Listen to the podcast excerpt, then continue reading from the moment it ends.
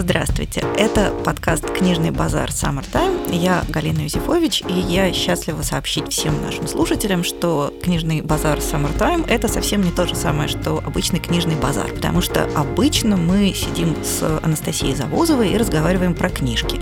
А в этот раз, сюрприз, мы сидим совсем не с Анастасией Завозовой, а с Антоном Долиным, который согласился составить мне компанию на летний сезон нашего подкаста. Осенью к нам вернется Настя, а пока что здравствуй, Антон. Привет, Галя. Всем привет. Я как, ну, во всяком случае, по образованию человек тоже книжный, правда, это дело давно прошедших дней, э, решил, что мы можем попробовать устроить такой микрокроссовер по миру литературы и кино, тем более, что они много где пересекаются, ну, насколько пересекаются и в чем, это мы, видимо, будем в процессе выяснять. Понятное дело, что книга лучше, тут должен стоять значок копирайта. На этом я предлагаю вводную часть считать завершенной. Мой, мой любимый был момент, когда я на эфире телевизионном одном рассказывал про фильм, кстати, мне нравящийся, фильм Дарьи Ароновской «Ной», сказал, что, в принципе, можно закончить рецензию словами «книга лучше». Действительно, есть те случаи, когда с этим совсем просто справиться, но, конечно, все эти сравнения неправомочны. Я думаю, что у нас будет отдельный эфир, посвященный этим сравнениям книги и фильма, фильма. С одной стороны, они неправомочны, с другой стороны, это сравнение, которое является собой, наверное, самую сладостную из всех тем обсуждения фильмов, во всяком случае, основанных на какой-то литературной основе. Но об этом мы поговорим в будущем, довольно уже недалеком будущем, а пока что сегодня мы будем разговаривать про ту штуку, которая вообще не всем людям кажется литературой, а именно про комиксы и их визуальное отображение. В литературе, понятное дело, к комиксам отношение крайне пренебрежительное. То есть до сих пор есть масса людей, которые приходят с вопросом «Мой сын подросток подсел на комиксы, скажите, что делать?». То есть в литературе комикс – это такой провиню, который вот буквально вторгся в это пространство высокой культуры не так давно, еще многие смотрят на него свысока, а некоторые и искоса, низко голову наклоня, а в кино с комиксами вроде получше чутка. Нет, конечно же нет. Совершенно та же самая ситуация. Другое дело, что если в литературе, во всяком случае в российском контексте, мы еще долгое время, я думаю, долгие годы или десятилетия, или вообще никогда это не произойдет, мы будем смотреть на комиксы как на некую маргинальную сферу, как принято считать среди многих, во-первых, для полуграмотных, а во-вторых, для психов. Вот это две категории комикса-потребителей. Ну, хорошо, не психи, пусть они будут просто чудаки. Фрики, э, да. Да, фрики. Или, ну, человек читать не очень очень умеет, поэтому картинки смотрят. Э, вот для таких туповатых комиксы, видимо, и делаются. Но везде в мире, наверное, литература и комиксы, они находятся где-то примерно наравне. Есть культуры в особенности комиксам э, чувствительные, их любящие. Мы все эти культуры знаем. Их ровно три на самом деле во всем мире. Это франкофонная культура, японская и американская. Ну вот ты говоришь три, потому что ты по языку это а, отделяешь. Но ведь если говорить не о языке, а о стране, то культур гораздо больше. Потому что кроме Америки есть, не знаю, Канада или есть Англия, где англофонный комикс живет так же богато. При... Нет, совсем не так богато. Англичане потребляют американские комиксы как заморскую новинку, свои комиксы у них гораздо в меньшей степени развиты. Да, ну можно, конечно, и так сказать. А Но можно... французы а, бывают а... еще бельгийцы. Например. А можно вспомнить, что самый знаменитый, самый уважаемый автор комиксов в мире, Алан Мур, является британцем. И в Англии его культ, и он совершенно не шуточный. А также Нил Гейман, другой суперавтор комиксов, является британцем. Вот не Поэтому... случайно он эмигрировал к Америкосу. Нет, ну так и Алан Мур работал с э, американскими издательствами, конечно. Понятно почему, потому что в Америке к комиксам отношение более лояльное. Но то, что они англичане, этим по факту Великобритании очень гордятся. Не только они, на самом деле, но Гейман и Мур — это те, кому посвящают целые стеллажи в больших там Waterstone'ах, это так. Кроме того, действительно, ты права, кроме Франции есть Бельгия. Кроме этого, ну, например, странный для меня факт, но он интересный. Вот Тентен, он же Тинтин, это бельгийский герой, которого, конечно, очень любят во Франции, но едва ли не сильнее, чем во Франции, его любят в Англии. В Англии, в Лондоне специальный магазин Тинтиновский, и там отдельный маленький, но отчетливый его культ. Почему? Черт его знает. Кроме этого, конечно, мы можем сказать про японскую манго, но мы очень мало знаем про китайскую, про корейскую, а это гигантские культуры другого языка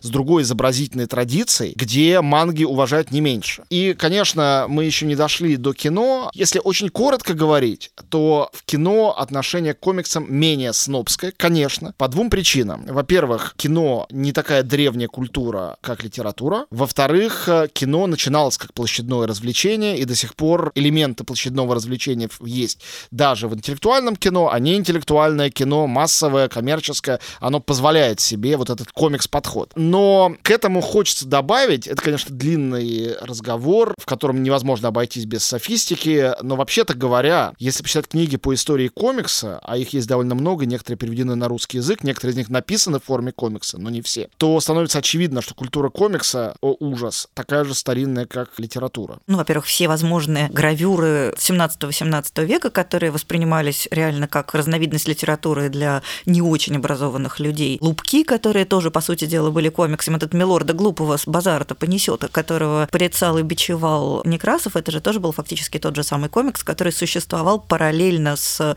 высокой большой литературой и вполне себе неплохо чувствовал. Более того, если мы копнем глубже, если мы посмотрим на а, некоторые древнегреческие или древнеегипетские изобразительные традиции, мои любимые барельефы с подвигами Геракла, находящиеся в Олимпии, или любые там книга мертвых и прочее, это история, рассказанная при помощи картинок, последовательных картинок, которые рассказывают некий сюжет. Это и есть комикс. Гобелен Байо — это, безусловно, комикс. Причем... Колонна Трояна в Риме — это абсолютный комикс, намотанный вокруг колонны. Совершенно верно. И огромное количество и романских, и тем более готических церквей, будь то витражи, будь то барельефы, это комиксы. Жития святых — это, конечно же, комиксы. Причем это не с нашей стороны какая-то попытка вас обмануть, протащив комикс туда, что на самом деле это не совсем комикс. Эти истории в картинках также прямо относятся к комиксу, как э, разные протолитературные, древнелитературные формы, фольклорные, например, относятся к литературе. То есть разрыв ничуть не больше, может быть, даже в чем-то он меньше. С этой точки зрения, комикс — это очень старинно, просто оно не имело такого названия. Абсолютно международное, да, ну и, конечно, сказали про Азию, тут же от нее ушли. Для японской культуры манга хакусая, так называемая, многотомная, это и есть манга. Манга — это азиатский комикс. И это не менее важное произведение, чем повесть о Гензе. Таким образом, получается, что комикс — это не для неграмотных, это не для низов, это не для фриков. Комикс точно так же, как и литература, это для всех. Дальше эти все начинают делиться на бесконечное количество больших или меньших каких-то групп, которые мы все даже описать не сможем, тем более их сравнить всерьез. На это нужны часы, часы и часы. Но я хочу просто сказать одно, что если говорить о комиксах в кино, то немножечко закопавшись в эту тему, мы увидим, что экранизация экранизациями комиксов являются вовсе не только фильмы мейнстримных больших студий Marvel и DC. Да, если кто не знает, Marvel это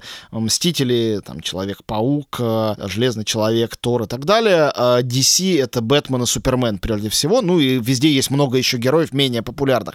Но комиксы это и Хеллбой Гильермо Дель Торо, но и не только. Это, например, фильм, страшно сказать, «Жизнь Адель». История лесбийской любви про учительницу литературы, сначала студентку, потом учительницу учительницу, влюбившуюся в художницу с синими волосами. А вот эта трехчасовая гиперреалистическая сага, получившая в Каннах «Золотую пальмовую ветвь» от жюри со Стивеном Спилбергом во главе, поставлена по мотивам комикса французского «Синий самый теплый цвет». Также в комиксы переведен и Марсель Пруст, и Моби Дик, и дальше можно бесконечно об этом тоже говорить, о том, что комикс и литература находятся так же близко, как, условно говоря, традиция великой европейской живописи, будь то фламандская или итальянская 15, 16, 17 века, к античным мифам или к Библии, находясь в разных, конечно, полях, в разных областях, но уж точно не в отношениях высокое, низкое, первоисточник, вторичный продукт.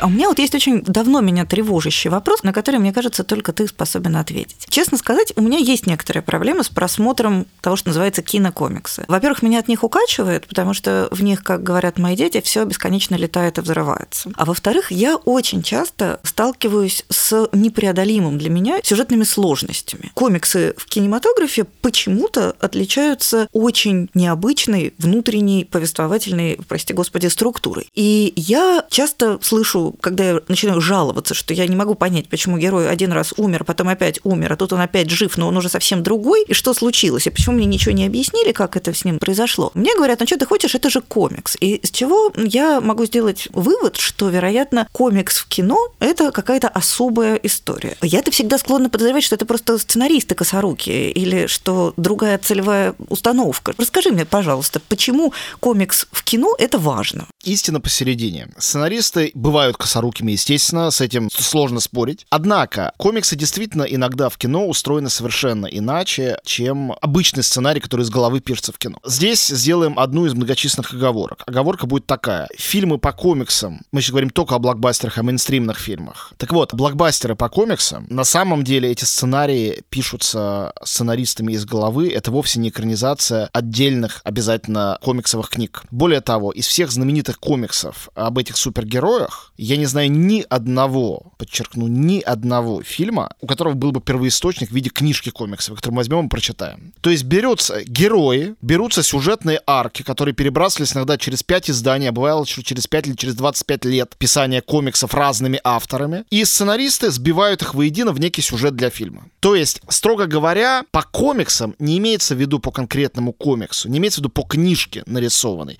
имеется в виду по некой системной, иногда существующей полвека или более, мифологии. В этом смысле кинокомикс ничем не отличается от фильма, ну, допустим, от фильма «Троя» Вольфганга Петерсона, который поставлен не по мотивам Илиады. Он поставлен по мотивам мифов о Троянской войне, которые сценаристы собрали в некий сюжет. Худо-бедно, хорошо или плохо. Это одна сторона, которая полностью легитимизирует подход к сценаристам просто как идиотам, которые ничего не умеют написать. Но есть и другая сторона. Подход к комиксам действительно другой. Ведь есть такое понятие, как вселенная Марвел или вселенная Вот DC. это для меня всегда ужасно сложно. Они еще умеют неприятное свойство между собой срастаться. Вот именно. Это и есть... вот тут у меня просто мозг Да, взрывается. совершенно верно. Это только у меня, доктор, скажите, это со мной Нет, что-то нет, не нет. так? Это очень со многими. Это некая игра. Вот у меня есть один товарищ-критик, не буду указывать на него пальцем, которого однажды чуть не порвали на части за то, что он, никогда в жизни не читав Толкина, его не интересует такая литература. Посмотрел, по-моему, первую часть «Властелина колец» и презрительно написал какие-то сказки, и гнома назвал там Барамиром. Потому что э, он не, не различает. Барамир, Фарамир, какая разница? Ну, какое-то имя запомнил случайно и решил, что, видимо, это гном. А ему на это в ответ, да ты безграмотный, ничего ты не понимаешь. Нам с тобой, как людям, читавших Толкина, понятно это возмущение. Может, мы его не разделяем, но понятно, откуда оно берется. Так вот, люди, читающие комиксы, это тоже люди, живущие внутри некой вселенной. Они принимают ее значимость, они ее исследуют. Не обязательно они должны, как фанаты, знать ее наизусть. Но они полностью принимают ее вселенскость и право ее на то, чтобы быть вселенной. Также право фильма на то, чтобы начинаться не с самого начала, не объяснять все тем, кто не видел предыдущие серии, а сразу взять и с середины туда включиться. Или ты в курсе, или ты нет. Или ты принимаешь правила игры, или ты нет. Я вспоминаю свое детство, когда я не читал никаких комиксов, их не было в России, но ходил э, на новогодние праздники в правком драматургов, куда меня водила мама, где в качестве послесловия к некой там елке с э, Дедом Морозом э, обычно включали на телевизоре импортные мультики Человек-паук. Я не знал ничего про то, как Питера Паркера укусил радиоактивный паук. Я не знал, откуда берется этот герой, почему он скрывает свою идентичность, почему он работает репортером, почему он влюблен в эту девушку, почему его враг это зеленый гоблин. Я ничего это не знал. Вдруг были какие-то серии, где некий человек в неком костюме обтягивающем боролся с каким-то чудовищем. Меня это завораживало, хотя я ничего не понимал. А может не завораживать и раздражать, разумеется. Но это часть вселенной. И на самом деле, если ты представишь себе человека, который не имеет того воспитания, которое имеем мы с тобой, и вдруг видит фильм, поставленный по мотивам схватки Геракла с Лернейской гидрой, этот человек имеет право так сказать, а что вообще происходит? Кто эти люди? Что с ними не так? Или история Медеи. Медея — знаменитый сюжет. Если кто-то не знает ничего про Золотое Руно, про то, откуда Медея взялась, как она вышла замуж за Есона, чего она на него бесится, что он другую жену себе нашел. Мы с тобой априори это как бы знаем. Мы даже не думаем об этой вне контекстности. И если кто-то нам ее как проблему опишет, мы пожмем плечами и скажем, книжки надо было читать. Но подожди, вот есть все равно, вот у меня есть некоторый вопрос. Это же означает автоматом, что это такое довольно герметичное искусство. Вот кинокомикс. Почему мне с ним плохо? Потому что я не читаю супергеройские комиксы, я ничего не понимаю. Я, я от комиксов устаю, но потом, когда я смотрю кино, и оказывается, что я не учила матчасть, я до сих пор не запомнила, кто такой зеленый гоблин. Нет, не, не надо мне рассказывать, я все равно никогда не запомню. Не буду. Я погуглю, если что. Означает ли это, что кинокомикс, он по определению очень герметичное искусство, рассчитанное на фанатов? Все-таки вот при всем уважении к неназванному коллеге, который не способен отличить Барамира от метафора мира, Толкиновский мир, он довольно дружелюбен к читателю. Там тебе вначале полчаса рассказывают, как все люди дошли до жизни такой, вся вот эта бесконечная история кольца, тебе ее рассказали. Если ты прочитал книгу, а если ты видишь сразу фильм, нет. В кино тоже рассказывают, помнишь, очень долго и очень скучно. Тебе показалось, что долго и скучно, потому, Потому что, что я знала, книгу. да. да. Смотри, Для Питер Джексон... неподготовленного человека это абсолютно не работает. Поверь мне, я знаю таких неподготовленных людей, не только этого коллегу, который тебе рассказал. Ты можешь сравнивать мир комиксов, как с твоей точки зрения недружелюбный, с другим более дружелюбным, если ты найдешь пример того мира, о котором ты узнала сразу из экранизации. И тогда ты сразу Звездные поймешь. войны. Звездные войны не имеют первоисточника. Да, но они очень доброжелательны к людям. Потому что Звездные войны не имеют первоисточника. То есть Звездные войны от Азов, от первой серии все рассказывают. А представь себе, что ты посмотрела Звездные войны эпизод э, восьмой, вот предыдущий. А предыдущих никаких для этого не видела. Ты думаешь, тебе будет проще, когда ты не будешь знать, кто такие джедаи, не будешь знать, что у них было, кто такой Дарт Вейдер, но сразу увидишь его внука, который уже... Ты тоже ничего не поймешь. То есть, вселенная комиксов Marvel или DC, раз мы говорим о них, об этих конкретных вселенных, они ровно в той же степени дружелюбны или недружелюбны к потребителю, насколько любые другие мифологические вселенные, которые ты знаешь или не знаешь. Хороший пример для нас с тобой, людей литературных, это мифология. Вот мы знаем древнегреческую мифологию, знаем худо-бедно скандинавскую. Если попробовать въезжать, не зная ничего об этом, вдруг с середины в индийскую мифологию или китайскую мифологию, ты моментально начинаешь путаться в этих богах, демонах. Ты перестаешь понимать, кто хороший, кто плохой, кто кого убил, кто такой царь обезьян. И с любой мифологией, с одной стороны, кайф в том, чтобы в нее въезжать и в ней плавать, и все узнавать, и со всеми, как со старыми знакомыми встречаться. С другой стороны, невероятная фрустрация,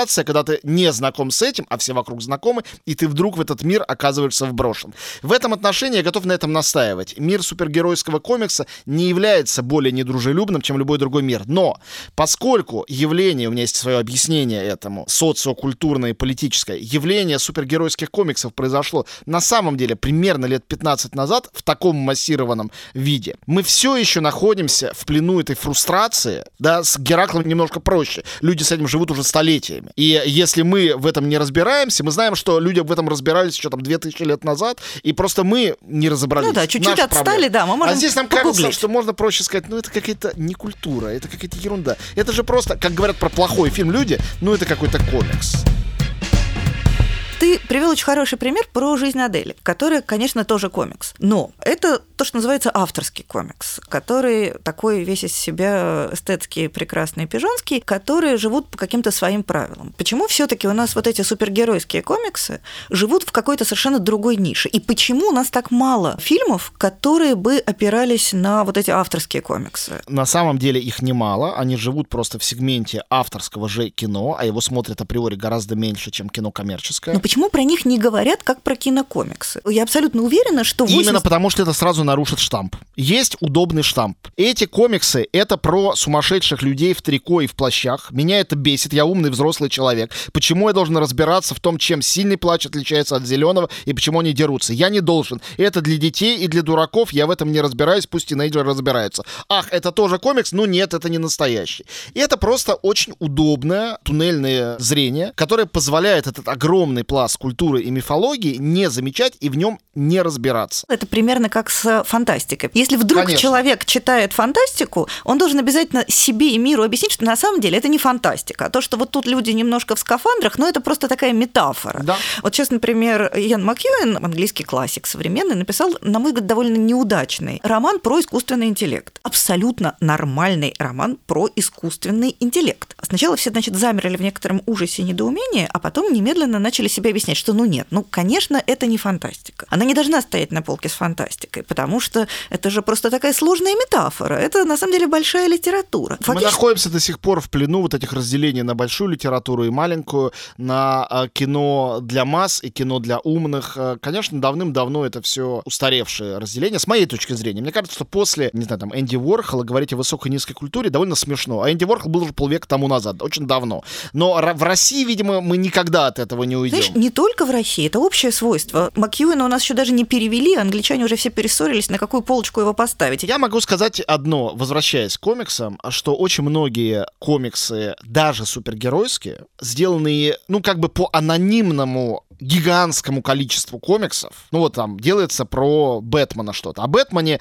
70 разных авторов писали свои комиксы. И фильм не основан ни на одном из них конкретном. Он основан на персонаже, когда-то нарисованном автором X. Мы всех этих авторов на самом деле знаем. Но он придумал только персонажа, нарисовал его облик, придумал его когда-то. А потом с ним было столько приключений, он умирал, оживал. Разные люди были в этих костюмах с разными мотивациями, с разными предысториями, хотя все они схожи. И только бракованные уши от Микки Мауса да, остались да, вечными. Вот, именно. При этом существуют фильмы про супергероев, поставленные большими авторами, настоящими, то есть авторами с большой буквы А, в основе которых находятся комиксы об этих же супергероях, написанных тоже большими авторами, и такое бывает. Например, есть знаменитый комикс «Возвращение темного рыцаря», «Темный рыцарь» — это так называют Бэтмена, написанный Фрэнком Миллером. Фрэнк Миллер — это тоже очень большой настоящий автор. Он сам и рисует, и пишет. Он автор «300 спартанцев», и это тот автор комиксов, кого знают по имени, как Алана Мура. Фильм «Темный рыцарь» Кристофера Нолана. Кристофер Нолан тоже большой автор. Человек когда-то открытый Роттердамским фестивалем. Номинант и лауреат Оскара. Ну, то есть бесспорно автор, а не просто некий исполнитель. Этот человек не экранизировал Фрэнка Миллера, но некую концепцию более трагического, мрачного Бэтмена он взял и заимствовал и перенес в свой абсолютно оригинальный сценарий для своего фильма «Темный рыцарь». Фильм «Темный рыцарь» — это фильм, который могут смотреть и понимать люди, которые вне этой вселенной, которые в нее не въехали. Это самоценное отдельное произведение искусства и в то же время часть вселенной. То есть есть произведения выдающиеся комиксовые, которые могут смотреть и люди, которые про Бэтмена только отдаленно слышали, и те, кто знает всю эту вселенную, будут опознавать маленькие знаки, которые мы с тобой не опознаем. Но, конечно, такие произведения рождаются редко, и это всегда риск для авторов и для продюсеров. Риск, что те, кто любит этот палп и разбирается во вселенной, скажут, это вы чего-то это самое, слишком заумное сняли, а люди, любящие умное кино, все равно увидят этот фильм про супергероев и просто поэтому на него не пойдут. С «Темным рыцарем» получилось. Я тебе говорил уже, обещал сказать, ну, я эту теорию уже озвучивал, давай скажу еще раз, постараюсь быстро. Почему то, что многих из нас так дико раздражает, сегодня все сошли с ума и помешались на этих супергероев? Почему их такое количество? Ведь придуманы они, некоторые в 30-х, некоторые в 50-х, некоторые в 60-х. Мы живем уже в конце десятых годов 21 века. Почему вдруг? Потому что когда в 90-х годах, в конце 90-х, вышел фильм «Бэтмен и Робин» с Джорджем Клуни, весь мир потешался, показывал пальцем, говорили, ну вы сошли с ума, какие уши, какие плащи, ну хватит уже. Но это даже не смешно. И вдруг, начиная с э, Железного Человека, начала строиться эта огромная вселенная Марвел, которая сейчас практически закончена. Параллельно вселенная DC с невероятным успехом Темного Рыцаря, где присудили посмертно Хиту Леджеру актерский Оскар, беспрецедентный случай, и так далее и тому подобное. Почему вдруг? Так вот, мне кажется, что виноват действительно новое столетие, и его новая культура, и новая история. Мы все понимаем, что век начинается не по календарю, он начинается, когда происходит некое поворотное событие. Там 20 век начался, видимо, с э, выстрелами в герцога Фердинанда. В самом случае, есть такая теория, у которой, наверное, есть э, свои объяснения. Я думаю, что никто не будет спорить с тем, что 21 век по-настоящему начался с событиями 11 сентября 2001 года. Ну, во всяком случае, это точно одна из тех точек отсчета, которые важны для всего мира. Мне кажется, это был момент очень важный и для культуры, и для кино. И для литературы, конечно же, тоже. В каком смысле? Первой ласточкой был умнейший кинематографист, наверное, наверное, в мире Джеймс Кэмерон, который аннулировал уже готовую к постановке картину «Правдивая ложь 2». Потому что сказал, комедия с Шварценеггером про террористов, которым он, значит, набивает морды, после того, как взорваны две башни в Нью-Йорке, она не может быть сделана. Никто не будет этому смеяться, это больше не смешно. И стало понятно, что герои 80-х, 90-х годов — это накачанные мужики, Шварценеггер, Сталлоне, ну, потому что они начали еще и все стареть, Брюс Уиллис. Эти герои, никто больше не поверит в то, что они спасут мир. Не могут они никого спасти. Не может никакой одинокий мужчина в майке, алкоголички, взять и и победить террористов. Этого не бывает. И человечеству пришлось расчехлить вот этих вот супергероев.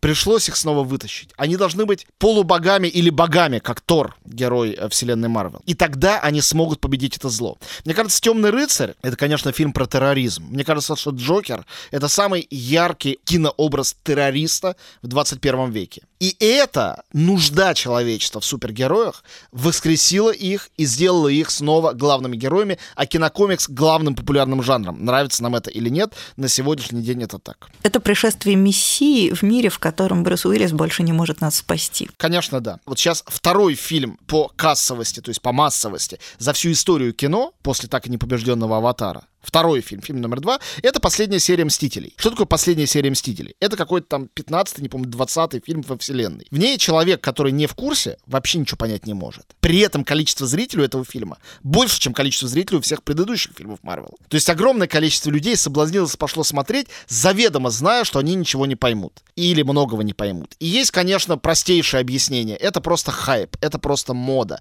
Это просто спецэффекты, которые классные. Но мы с тобой знаем, что если ты смотришь на спецэффекты три часа, не понимая сюжет, это не может не бесить. Тем не менее, есть в этом что-то магическое и более сильное, чем спецэффекты. Это спасение от апокалипсиса или от страха апокалипсиса, что людей приводят в кинотеатры. Ну, вообще никакой хайп на самом деле никогда не возникает на ровном месте, и ничего нельзя продать в количестве много миллионов экземпляров и продавать стабильно 15 лет, если это то, что называется просто хайп. Все легенды о том, что что-то раскрутили, что-то впарили доверчивому зрителю или читателю. Обманули, да. Обманули, обещали одно, а он как дурак повелся, или посмотрел по сторонам, все вроде хвалят, ругать неудобно. На самом деле это все, конечно, абсолютнейшее фуфло, так никогда не бывает.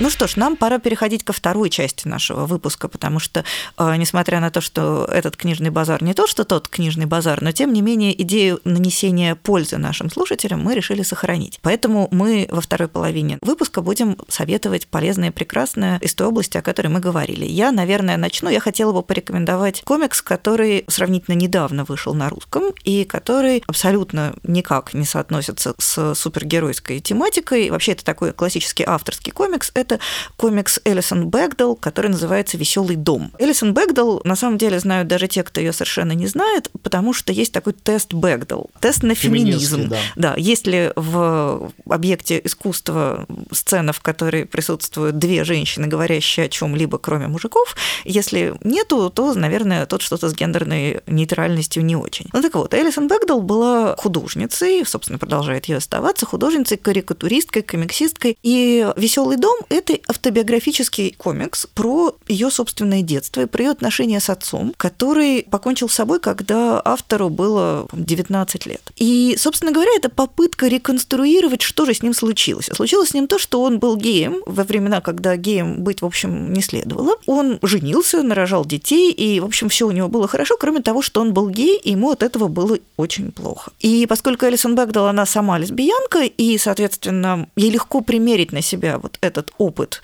подавляемой сексуальности, вообще какой-то смутной, смешанной, непринятой самим собой идентичностью, она пишет про отца одновременно с обидой, потому что он ее в детстве, в общем, был такой не очень идеальный папа. А потом в тот момент, когда она выросла и нуждалась в нем как в друге, он еще и предательски взял и покончил с собой, ее бросил. И в то же время эта история про детство очень смешная, очень трогательная, очень по-человечески понятная и, на мой взгляд, совершенно очаровательно нарисованная. Она нарисована вот в такой стилистике американской карикатуры, карикатуры, американской журнальной карикатуры, которая, мне кажется, очень симпатичной, обаятельной и выразительной. Книжка совсем новая, обратите на нее внимание. Мне кажется, что это действительно вот чудесный способ понять, что комикс — это очень многомерное, разнообразное искусство. Элисон Бэгдал «Веселый дом». Ну, я, соответственно, должен рекомендовать фильмы. Я тоже тогда буду рекомендовать фильмы, которые являются нестандартными комиксами. А один из моих любимых кинокомиксов — это мультфильм а, Марджан Сатрапи, иммигрантки из Ирана, а, «Персеполис». Это история... Да, Юди... да, и книжка, и книжка отличная. Да, книжка совершенно великолепная, но и фильм великолепный. Я сначала посмотрел фильм, потом прочитал книгу. Фильм участвовал в Канском фестивале и очень э, нашумел, э, его показывали совершенно по всему миру. И это авторская экранизация, то есть это не кто-то по э, чьему какому-то комиксу сделал фильм, а это вот, собственно, человек, который прожил эту жизнь, написал эту книгу, сделал этот фильм. Тот же самый человек. Причем интересно, что все другие последующие фильмы, их было несколько, очень сильно уступает первому. Произведение потрясающее. Это история Ирана, который проходит э, путь той самой революции, исламизации, которую, я думаю, все хотя бы слышали, а многие знают. Но в то же время это потрясающая история взросления. Некоторая схематичность изображения здесь компенсируется сполна глубиной переживаний компании, и мы видим, как схематичность изображения может на самом деле помочь эту глубину показать, некая парадоксальность визуального решения, она здесь совершенно очевидна. И это очень увлекательная вещь, очень личная, абсолютно автобиографическая, и она, мне кажется, делом доказывает, почему комикс иногда для разговора на очень важные темы, как политические, так и темы формирования просто личности, комикс может быть продуктивнее, чем литература. Потому что иногда графически, изобразительно можно показать те вещи, о которых невозможно сказать, для которых недостаточно слова. Это очень хорошее доказательство дела, обязательно посмотрите эту вещь. Я рекомендую российский комикс. Вообще мы все этого, конечно же, не знаем, но мы живем в эпоху такого раннего расцвета российского комикса. Это искусство, которое для нас пока новое и маргинальное, но в связи с эффектом низкой базы у нас развивается с какой-то немыслимой скоростью. Буквально каждый год появляются новые прекрасные российские книги в этом жанре, чего про русскую современную прозу не всегда скажешь. И я хочу посоветовать книгу Ольги Лаврентьевой, которая называется «Сурвила». Это комикс, который на ну, меня у меня стоит на полке, да, сейчас. На меня он произвел, честно сказать, огромное впечатление, при том, что я совершенно не хотела и не планировала его любить. Вообще, это очередная история про советский русский 20 век, про вот эту нашу историческую травму, тема, про которую, мне кажется, уже, в общем, ее передают уже из каждого утюга и в самых причудливых видах. Вот Ольга Лаврентьева нашла какой-то новый способ поговорить об этом, потому что Сурвила – это, собственно говоря, фамилия ее бабушки, которая пережила репрессии 30-х годов. Ее отец был репрессирован, вся ее семья фактически рухнула. Потом она осталась в Ленинграде во время блокады и, соответственно, каким-то немыслимым чудом в ужасных совершенно условиях выжила. А потом небольшой, коротенький период относительного такого утлого советского счастья, а потом долгая, одинокая, довольно грустная старость, которая отягощена воспоминаниями о прошлом. То есть это такая очень простая история, которую Ольга Лаврентьева нарисовала в такой довольно лаконичной, минималистической черно-белой манере. Тем не менее, это удивительно трогательно. Мы прочли за последние десятилетия, по-моему, просто вот все, что можно прочесть и посмотреть про вот этот наш страшный 20 век. И тем не менее, вот этот графический язык, который Ольга Лаврентьева нашла для Сурвила, мне кажется, он вносит что-то новое и позволяет вообще посмотреть на это мрачное пространство каким-то иным способом. Так что очень советую, мне кажется, это прям действительно удивительная и выдающаяся вещь.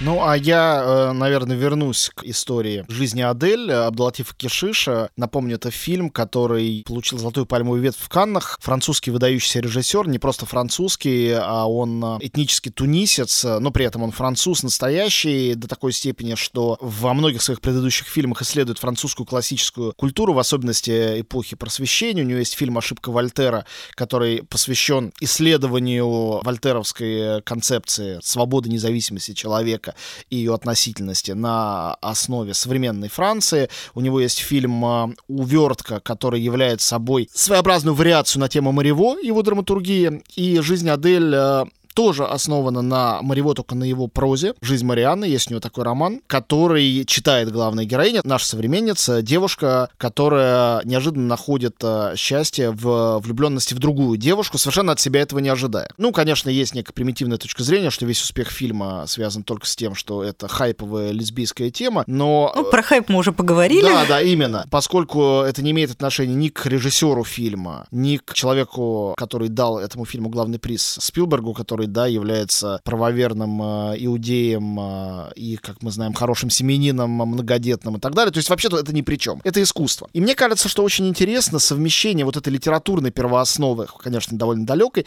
и непосредственной первоосновы, то есть комикса, по которому это сделано. Почему это вообще комикс? Комикс ведь это область искусства, в которой, как и в анимации, возможно невозможно. То есть возможно говорить о том, о чем мы боимся говорить в литературе, боимся говорить в документалистике, боимся просто просто говорить в жизни.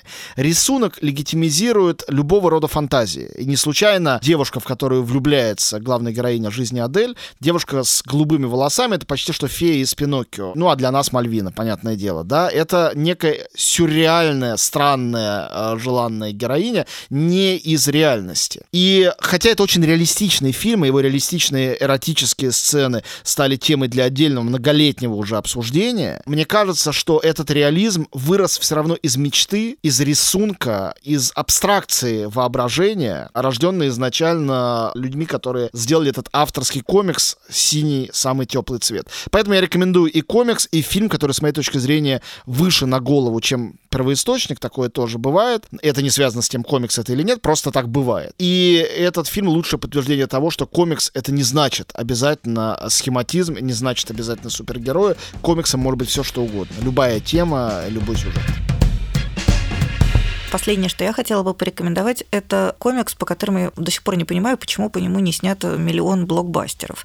Потому что, на мой взгляд, он буквально хотел бы им родиться. Это комикс «Не чужих тебе», я думаю, людей э, Александра Ходоровский и Хуана Хименеса. Ну, в основном Ходоровский, Хименес в меньшей степени участвовал. Это комикс «Метабороны». Собственно говоря, это цикл графических романов, которые относятся, ну, наверное, правильно их будет отнести к условно-французской авторской традиции комикса, при том, что это вот абсолютно такой масштабный эпос про далекое мрачное будущее, про некую династию, которая правит одной из частей вот этого невероятного мира будущего. Собственно, метаборона – это династия людей, которых в каждом поколении отец калечит собственного сына для того, чтобы превратить его в такого полукиборга, получеловека, обладающего огромными возможностями и способного управлять вот этим невероятным мрачным, очень величественным миром будущего. Мне кажется, что метаборона – это какой-то поразительный синтез невероятной визуальной красоты. То есть вот до этого мы говорили про комиксы, которые все таки скорее обращаются к душе человеческой, чем к каким-то визуальным рецепторам. Вот открываешь этих метаборонов, у тебя просто взрывается мозг, потому что это невероятной яркости, насыщенности, красоты, сложности картинка. И это абсолютно великий эпос такого толкиновского или даже скорее Фрэнк Хербертовского размаха, потому что, конечно, Ходоровский большой поклонник Дюны. Он пытался же экранизировать, ничего не получилось. Да, но вот он, видимо, любовь свою неутоленную решил туда положить. Конечно, да. Поразительно глубоко проработанная вселенная. Вот я еще раз не очень ориентируюсь и не могу заставить себя разобраться в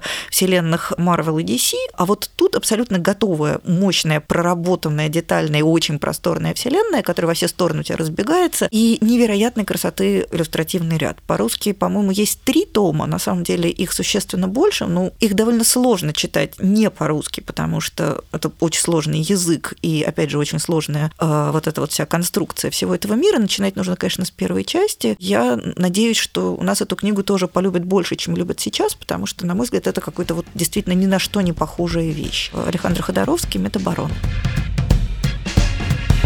Ну, а поскольку остался третья и последняя рекомендация, у меня, конечно, там тысячи, и все не перечислить. Да я думал о «Хранителях» Зака Снайдера. Это, наверное, вообще единственная удачная экранизация великого Алана Мура, которого экранизировали еще 10 раз, и всегда ужасно. Я думал о «Приключениях Тинтина», которые мы упоминали, сделанные Питером Джексоном вместе со Стивеном Спилбергом. На мой взгляд, очень отважная и классная попытка превращения в фильм, э, наверное, одного из самых великих комиксов, когда-либо написанных. Я думал, конечно, о моем любимом Хеллбое Гильермо Дель Торо, хотя и новая его версия, мне кажется, забавная, но Гильермо Дель Торо сделал просто два совершенно волшебных фильма. Но потом, э, вот это все перебрав э, этот э, шорт-лист, знаешь, я остановился на совершенно другой вещи, потому что несправедливо, что мы обсуждали с тобой полчаса супергеройские комиксы Marvel и DC, а в результате э, рекомендуем что-то предельно от этого далекое. Да-да-да, вот делаем ровно все да. то, о чем, что мы сами порицали. Да, поэтому из всех комиксов DC и Marvel я выберу выберу самый недавний, наиболее успешный. Это мультфильм «Человек-паук через вселенные». Мультфильм, который изначально вызывал у всех огромный скепсис. Человек-паук, дело в том, что это самый несчастный из всех персонажей Марвел. Он пережил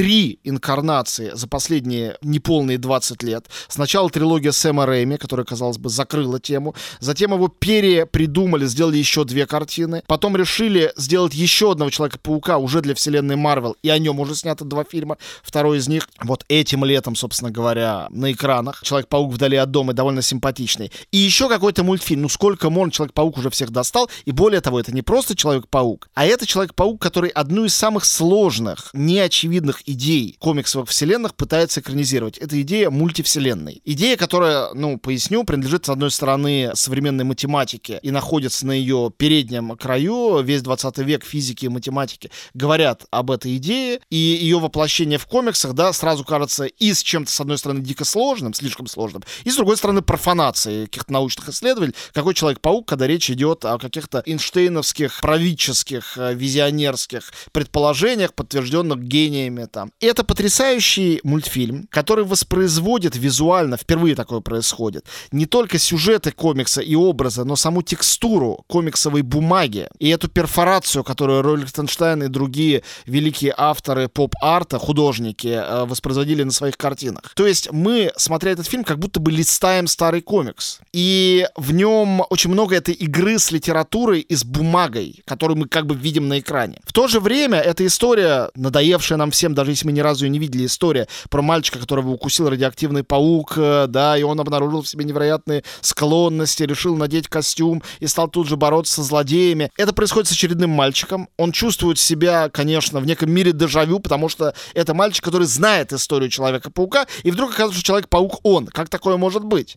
Выясняется, что Человек-паук, э, как в истории о тысячеликом герое, как в истории античной, как в истории, рассказанной Фрезером, как в истории, рассказанной Владимиром Яковлевичем Пропом и всеми другими великими мифологами, исследователями мифологии сказок, то же самое происходит в этом мультфильме. Мне кажется, что Умберто Эко, к сожалению, не доживший э, до выхода этого мультфильма, он был бы идеальным зрителем этого мультфильма. С одной стороны, дети, вот мой восьмилетний ребенок Аркадий, он был в экстазе от этого мультфильма, могут смотреть, радоваться этим приключениям. С другой стороны, история многослойных вселенных, переданная в этом мультфильме, всего-то там за полтора часа действия, может быть интересна и ученым, и культурологам, и любым людям, которые исследуют комиксы или наоборот, совсем с ними не знакомы и хотят заглянуть в этот мир и увидеть, чем он интересен. То есть это идеальное постмодернистское произведение, произведение как многослойный пирог, где есть веселые приключения главного героя, который сражается со злодеями. С одной стороны, и большая, сложная, очень увлекательная концепция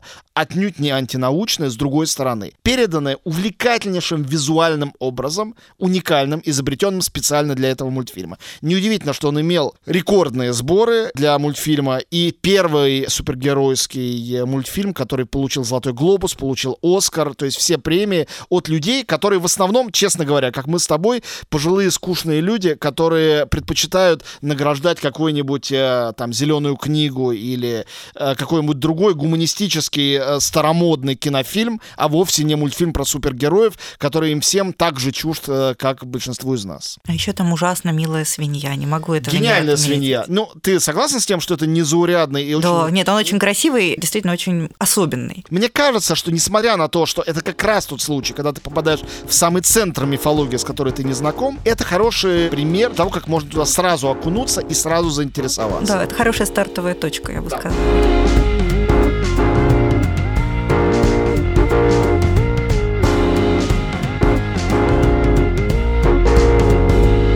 Что ж, на этом мы будем заканчивать наш разговор о комиксах. Это был подкаст «Книжный базар Summertime». Я Галя Юзефович, со мной разговаривал Антон Долин. До встречи, до свидания. Спасибо, до скорого.